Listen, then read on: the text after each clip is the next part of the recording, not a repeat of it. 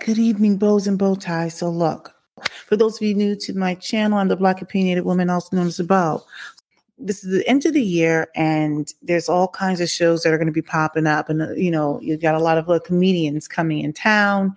And, you know, right now, the so called culture is going through it. Oh, let me throw up. This is what my thumbnail was when you guys got in here. Okay. So, look, the so called culture is going through it. And this is what I want to do. I, it's going to be tough to challenge the comedians with this sort of challenge, being that they already have their material written. But this is the thing. I feel like um, comedians aren't funny unless they're i feel like they have to do certain things to be funny at least in our so-called culture that you know i'm not trying to be a part of one of them is in order for them to get a lot of laughs and you know to get their little hee-haws, what they have to do is denigrate black women.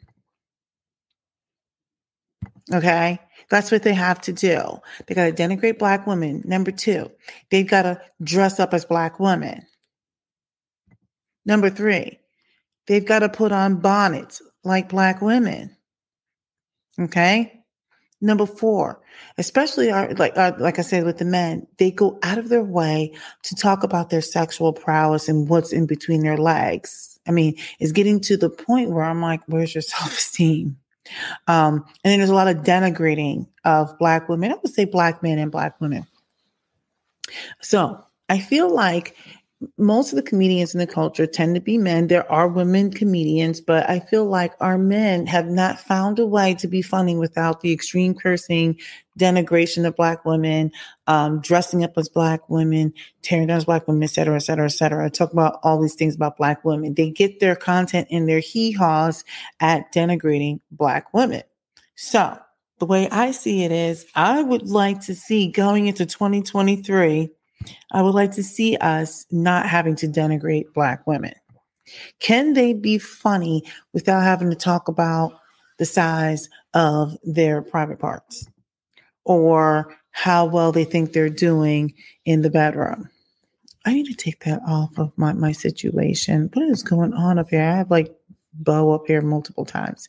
Anyway, I don't know what else to to say that could like change the minds of some of our comedians, but I definitely think that it is time for us to I think we need to say something else, do something else.